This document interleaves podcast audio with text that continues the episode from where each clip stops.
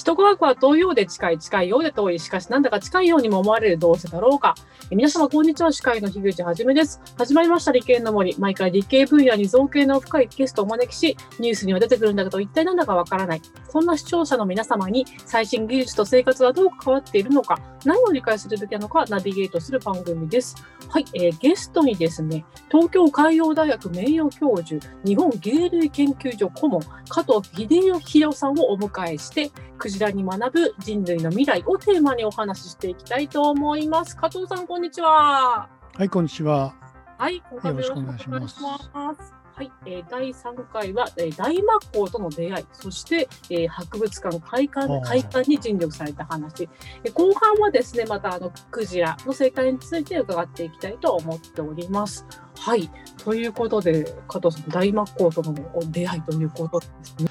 はい、本当、あれですね、あの時は、突然だったですね、南極海へ調査へ行く予定だったんですね。別の調査に。ええあの岩手県の、まあ、海沿いに山田町という宮古と釜石に挟まれたような場所にあの、まあ、大きな基地式捕鯨をやっている日東捕鯨っていう会社がありましてそこの常務さんがあのいらっしゃったんですね。私あの芸類研究所に。あのいた頃なんですけども。それでその時にですねなんか所長の声が聞こえてきてまあじゃあ本人に聞いてみたらみたいなあの声が聞こえたんで本人は誰だろうなんて思ってたんですけど、はい、でやがてまあ千田さんが来てもう時間がないから今から来てくれっていうわけですよ。今から来てくれって言って。え山田町の千田さんはじゃあ全然面識はなかったなかったです。全然。えっ、と1987年 ,87 年から88年にかけての漁期ですから、えっ、と商業捕鯨最後の時だったんですね。まあ今また再開しましたけどその前のえー、ニット捕鯨っていうのはその山田に事業所を開いたことで、まあ、大きく事業の発展があったということで、まあ、終わるにあたって、うん、町に残したいものがあると。うんなるほど、まあ、そうですねそういうことがあるので、えー、マッコクジラの、まあ、大きいものが取れたら骨格にしたいというふうに考えてたと。そういう話を最初にしてくれればいいんですけど、してないんですよね。いきなり電話いきなり、いきなりだって、どうも所長がって言ってるみたいな感じで、石田さん、まだその経緯を話してくれてないんじゃないのって言ったら、経緯なんか話す時間なんかねえよっていう、とにかく来いっていうことで、まあ、結構苦労して阿佐ヶ谷の駅まで行ったんですね。そしたら、まあ、その千田さんがこれからこの車で岩手県の山田町まで行くから、で山田町大沢っていうところにある一等捕鯨の、まあ、解体所に、まあ、滑り込みですよね。ちょうど本当に解剖始まるぐらい前でしたから、ね、その巨大でしたね。本当に私なんか真っ向はあんまり経験その時までなかったんであのあまりよく見たことなかったんですけど体長、えーと、17.6メーターですからもう超大物クラスっていうことです。それを解体、はい、間に合いました。クジラの解剖っていうのもシステムですから、あの道具とか何かが、道具とか機械がないと、すごい大変です。1日がかりぐらいになっちゃうんですね、1頭やるにも。えー、まあ手なあの手慣れた方々の解剖で、えーまあ、骨も採取したわけですね、簡単に言うと。これあの、まあ、博物館で見るときは白い骨じゃないですか、それをなるまでっていうのは、どういういや、それは博物館にほっとくんですってわけにいかないんですね。これはあの大変ですよ。うんでまず肉を完全に、はい、完全に近いぐらいまで完全はできないんですけど、まあ、剥がしていくことですね。だから骨範囲だから解剖普通の解剖した後に、さらに二手間三手間かけて、まあ、肉を外していくと。肉を外していくんですね。そうですねでそれを今度は、えー、やり方は何通りかあるんですけど、他に取りようがないっていうことでまあ、土に埋めるんですね。土に埋める。はい土ではダメですね。土で砂もですね、海砂っていうのは塩分が多いんで、あんまり好ましくないんですね。やる場合にはあの土を切り開いて穴を掘り、から川砂を入れてうん埋めるっていうのが一番いいやり方なんですけど、うんまあ、しょうがないですよね。うん川砂なんて急に言うなよっていう感じで、海砂になりましたけども、かなり大きな穴を掘って、えー海岸縁にあの埋めました。その作業もなかなか大変だったですね。うんまあ、よくぞあんなことやったっていうぐらい、埋める時も掘る時も人手もたくさん必要でしたし、これ17メートルですもんね。ええうん70トンぐらいの重さでしたのでね、骨だけになりますので、うんそれをえ前菅っていう海岸へ持ってって埋めるわけですね。うんそれで急に飛んじゃうんですけど、それから夏を3回過ごさせるわけです。そうなんですね。埋めて3で年バクテリアに食べてってもらうんですけど、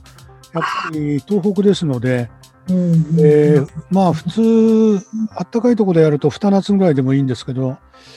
まあ、体も大きいし、北国だってこともあるので、3回夏を越させて、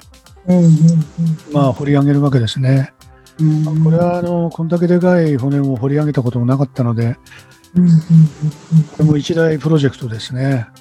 まあ、当時、プロジェクト X とかいう番組があれば、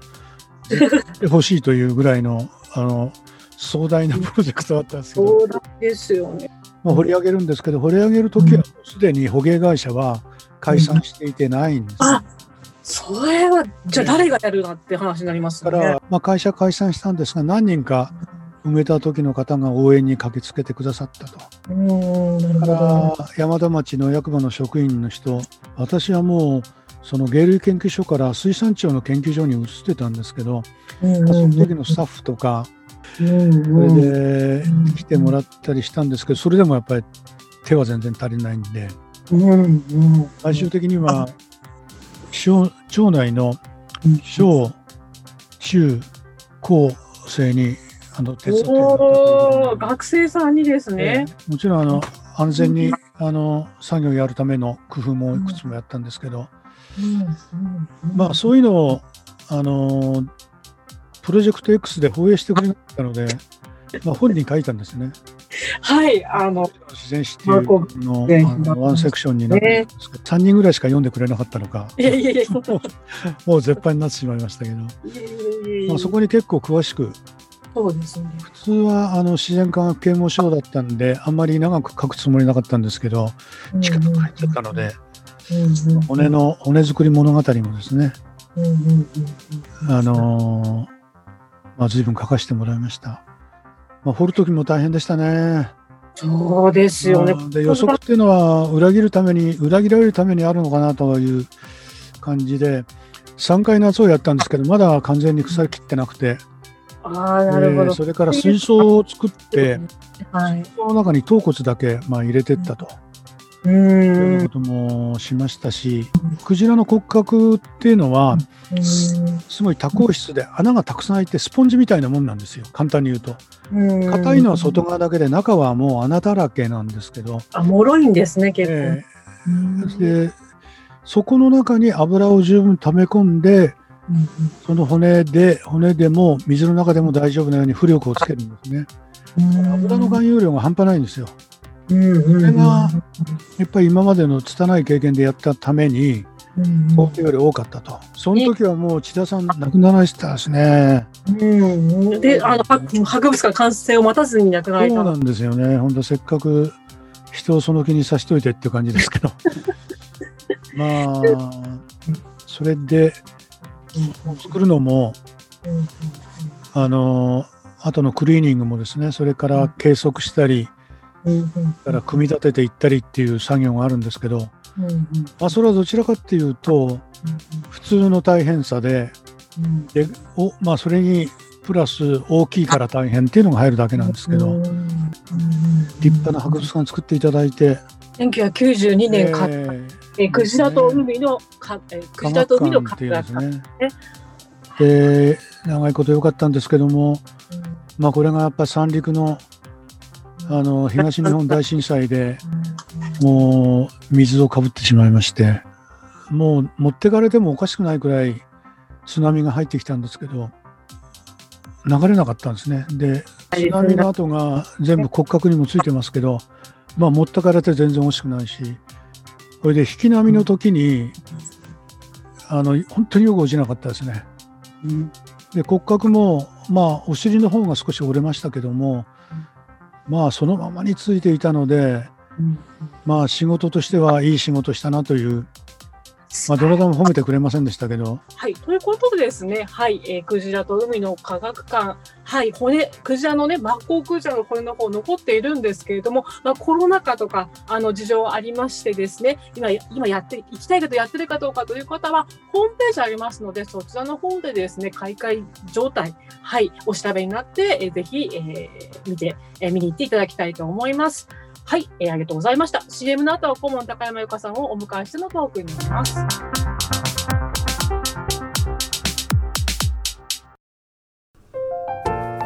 あなたの動画をアップすると企業からあなたに面接依頼が届きます。逆指名型就活サイトスタートライン TSE は鎌倉 FM を応援します。マイナンバー管理システムの老朽化。ご相談は新クライアント総研へ。新クライアント総研は鎌倉 FM を応援します。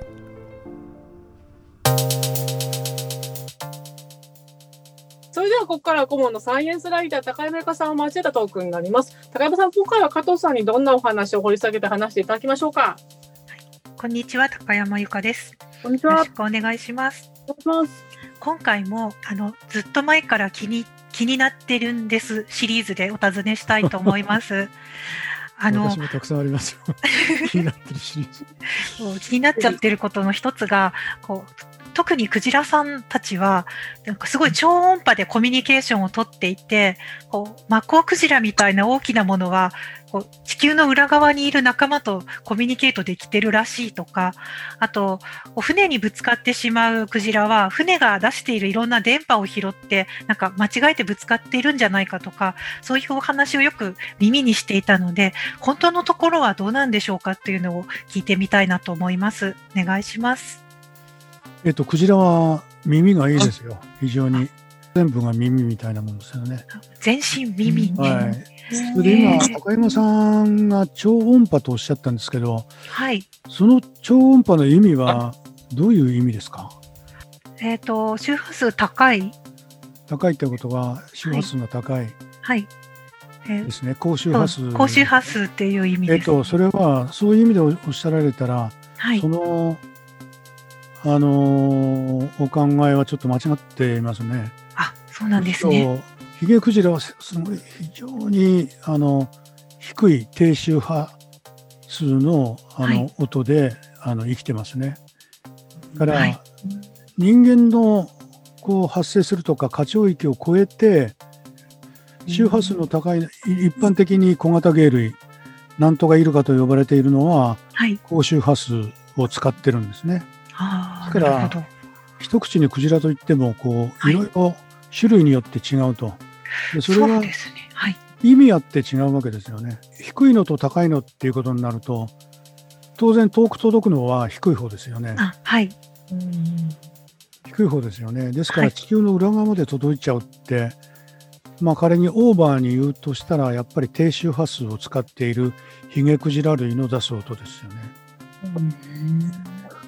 で、またこのもう一つややこしいのは、はい、音が伝わるやすい層っていうのがあるんですね。あの海の中の深さっていう音響トンネルっていうのがあるんですよ。音響トンネル。音響トンネル、関門トンネルっていうのもありますけど、そこに入っちゃうとすごく届くっていうのもあるんですね。はい、ででもう一つ届く届かないのほかに意味がわかるかどうかなんですよ。すごいそういうクジラのあの人類を超えたような能力について、非常にこう強調したい方とか称賛したい方っていうのはまるで地球の裏側にいる人と話すようなというような表現を使ったりする方いらっしゃると思いますね。なんかたまに見かけますね。ええエビデンスを示してほしいと思うんですけど、大体そういう時に来るのがはい音響トンネルということですね。で音響トンネルは、そうですね、それでも裏側無理でしょうね。うん地球の裏側っていうと陸もありますからね、全部水だけで。いけないでしょうし、から音っていうのは使い道はクジラの場合2つはい。あるんです。1つはうんコミュニケーション、2つ目はハンティングなんですよ。あ、はい。ハンティング。あの音でその餌生物をまああの痺れさせるとかそういうことをすることは実際にあると思うんですけど、はい。まあそういう意味から言うと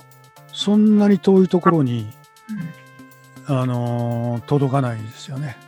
うんむしろもっと届いてほしいっていうまあ私も海洋大時代にあの高速船といって、はいあの水中翼船ですね。でこれが時折あのクジラと衝突するんですよ。はい。すると船にもクジラにも大きな影響があるので、まあ、それを衝突回避の実験なども実際にやってたんですけれどもはい。意外に届かないです。ああ、そうなんですね。ええあのーこの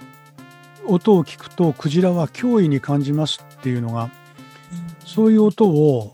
まあいろいろ合成したりして作り出して、出してまあバリアみたいなものを張って走らせるんですけど、はい。あのーもう800メーターぐらいですね。全然至近距離ですね。音もこの仲間の中の言ってる意味も含めてはっきり分かるようなはい。分からせ方っていうのはそう遠くまではいかない。で音響トンネルを通ってそうですね数百マイル先へ行った時でも何の音か区別つかないんじゃないですかねうだとかあーだとかっていうような、まあ我々が風の音を聞いてるようなはい。感じになってしまうかもしれませんね。衝突防止ですね。これはまさにあの大学に在職中に、まあ、特許も取ったんですけど、まあ、事故を減らすために、まあ、決してその パテント料なんてことは発生しないようになってますけど、えーそういう音を高速船にこう出してもらってるんですね。随分減ったと思います衝突は。それであのクジラはやっぱり感知能力が高いので自分の嫌なものが近づいてくるということが分かれば分かればきっとそれ避けられるんですね。それからもう一つクジラを座礁させるまでの能力は、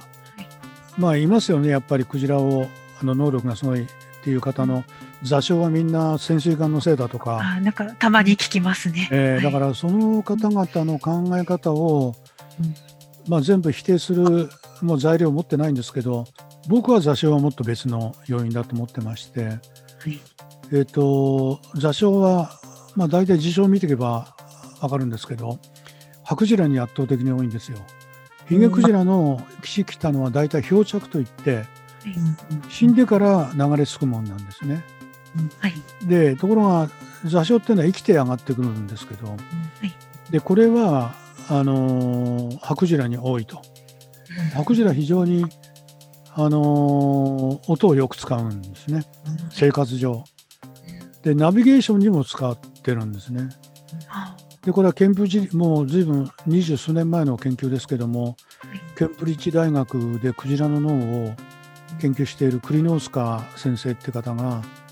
あのそういう座礁要因を、まあ、絞っていくんですけど2つ明らかなことがあって1つはハクジラの脳の中には、まあ、鉄分に反応するあの、えーまあなんていうんですかね要素が非常に多いということですね。から座礁した場所を見てみると海岸線が遠浅でありかつ時期の等高線が海岸と直行しているところに圧倒的に多いと日本にはあのそれに匹敵する場所が結構ありまして、はい。えーっとそうですね九十九里から北へ行った辺りの海岸それから宮崎の日南海岸はいから鹿児島の加世田海岸ですね。ここはすごく多いですよ、座礁。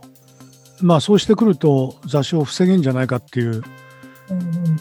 気もしないでもないんですけど、あれまででっかいのもらうとすごいんですよね。もうその地域は大変になるんですけど、はい。まあ、なかなかその座礁を防ぐっていうのは厳しいですね。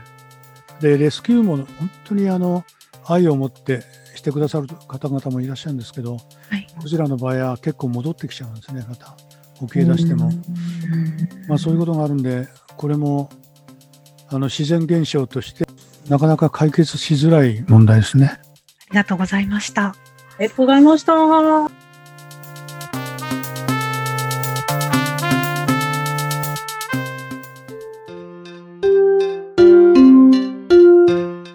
ということで3回目になりました。あのーまあ、その、あれですね、博物館を作るまでね、あのあの白骨化をクジラどうするのかっていうようなお話と、あと後半は、まあ、クジラが耳がいいとかですね、えーなんかどんな周波数聞いてるんだとか、まあ、座礁したらどうなるんだっていうような話を聞いてきました。えーじゃあ今回は、えー、カイドウさんからいかがでしたでしょうか？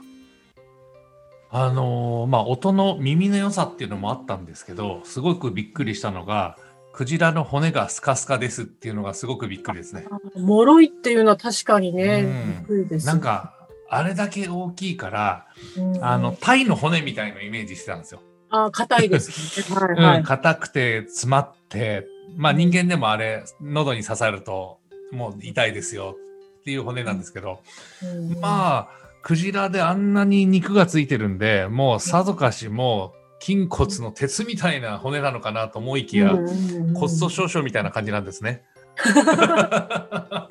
言っちゃえばそうですようね。ん、であとはその浮力を得るのにその油？油の分がすごく体内に多いっていうのも、まあ理屈で考えるとあそうすると浮力が出るなっていうのは分かるんですけど、うん。あだから昔の人って油吸収する時に、うんクジラってすごく燃料源になってたんだっていう、うん。うん、なんかクジラの体質にちょっと今回びっくりしました。あ水の中だからそういう骨でも大丈夫だってことなんですよね。浮力で浮いてね。ってこと。まあそうなんでしょうね。陸に上がってこうなんかクジラ格闘技するとすぐ骨折れちゃうんですかね。今人間鼓膜ついてるから鼓膜で振動してその音を出して音に意味をつけて理解思考が動くじゃないですか。違うものもあるんですよねってきっと。テレパシーみたいなやつ人間がまだ解明できてないやつがあるんでしょうね。群れでなんか団体行動したりとか一緒にこう意思の疎通が必要なアクションをしてるっていうことは人間の知らないまだ何か第第12巻とか13巻とかがあってそういう意識の意思の疎通をしてるのかなみたいな。まあ哺乳類って聞くとなんかその辺解明すると人間もまたさらなる能力が発見できるのかなみたいな。あなんかそんなのうっすらこう見ながら、あの新しい能力を開拓してみたいなみたいな思ってました。うん、はい、ね。あの、クジラから人間の 能力を開発するっていう話。はい、ありがとうございます。はい、えー、奥野さんいかがでしたでしょうか？いや本当に加藤先生の話ってあの、まあ、ユーモアの裏にちゃんと冷静的なあの非常に鋭い視点があっていわゆるクジラって一連で言うと、まあ、高山さんがおっしゃる通り割とファンタジーに包まれてる要素ってあると思うんですよね。で800一説によって800キロコミュニケーションできるって言ってるけどいやそんなのありえあの別に、まあ、限られたあのクジラの中でも限られた種類のクジラがそうやってコミュニケーションをしてる。でそれは往々にして要するに自分との生態ですよね生態にこういわゆる依存してそういった機能が進化したっていうことで、まあ、割とあのそういった食性進化に対して伴ってこう出てきたもの。ただやっぱりあの、まあ、クジラとの衝突事故とか、まあ、そういったものをこう防ぐために、まあ、そういった生態を理解しながらでもよくクジラが嫌がる音とかですねクジラが離れる音とかっていうのをもうあのチェックしながらさっきの音響トンネルなんて言ってもですねえっと思ってありますけれどもいやそこを音響トンネルに入らないと到達しないんだっていうところである限られた条件なんだっていうのも改めて聞いてみるとやっぱりあの単なるファンタジーだけでクジラを見るのではなくてなぜそういうふうなあの活動とかにに至ったのか。でそれがどういうことで効果を発揮するのかっていうのも踏まえながら見るとえー、と非常にあのまた別な見方でクジラが見れるんじゃないかなというふうに思いました。はい、ということで、えー、高山さんいかがでしたでしょうか？はい、あの、えっ、ー、と年末年始のね特番テレビの特番でこうなんか古いお寺さんにある掛け軸とかを改めて開いてみるみたいなのがいくつか目に留まったので見ていたんですよね。でそうするとこう中国から伝わった古い絵巻物の中に想像上のサイの絵とかキリンの絵とか、こうまだ誰も見たことないけど伝聞話をこう組み合わせて描いた何とも言えないサイなんか、なんだろうな。えっ、ー、とちょっと筋肉多めの馬の上にカッパの甲羅が乗っかっている茶色い四つ足の生き物が描かれていてこれが当時想像したサイですと。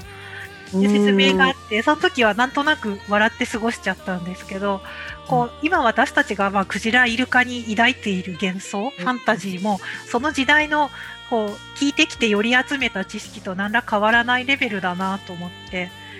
でこうものをちゃんと見るっていうのは見てるようで見てないし人間の適当な想像って2000年経っても大して変わらないなっていうのが、あの今回の感想でした。ということで、はい、面白いお話をお聞きしてきました。そして今回も、えー、プレゼントの、はい、告知をさせていただきます。え加藤秀弘さんがご出版されております、クジラ博士のフィールド戦記公文写真書から出ております。えこちらの本をですね、えー、お聞きの方5名にプレゼントさせていただきます。えー、こちらの番組のツイッターの方に DM の方でお申し込みくださいませ。はい、ということで第3回もありがとうございました。ありがとうございました。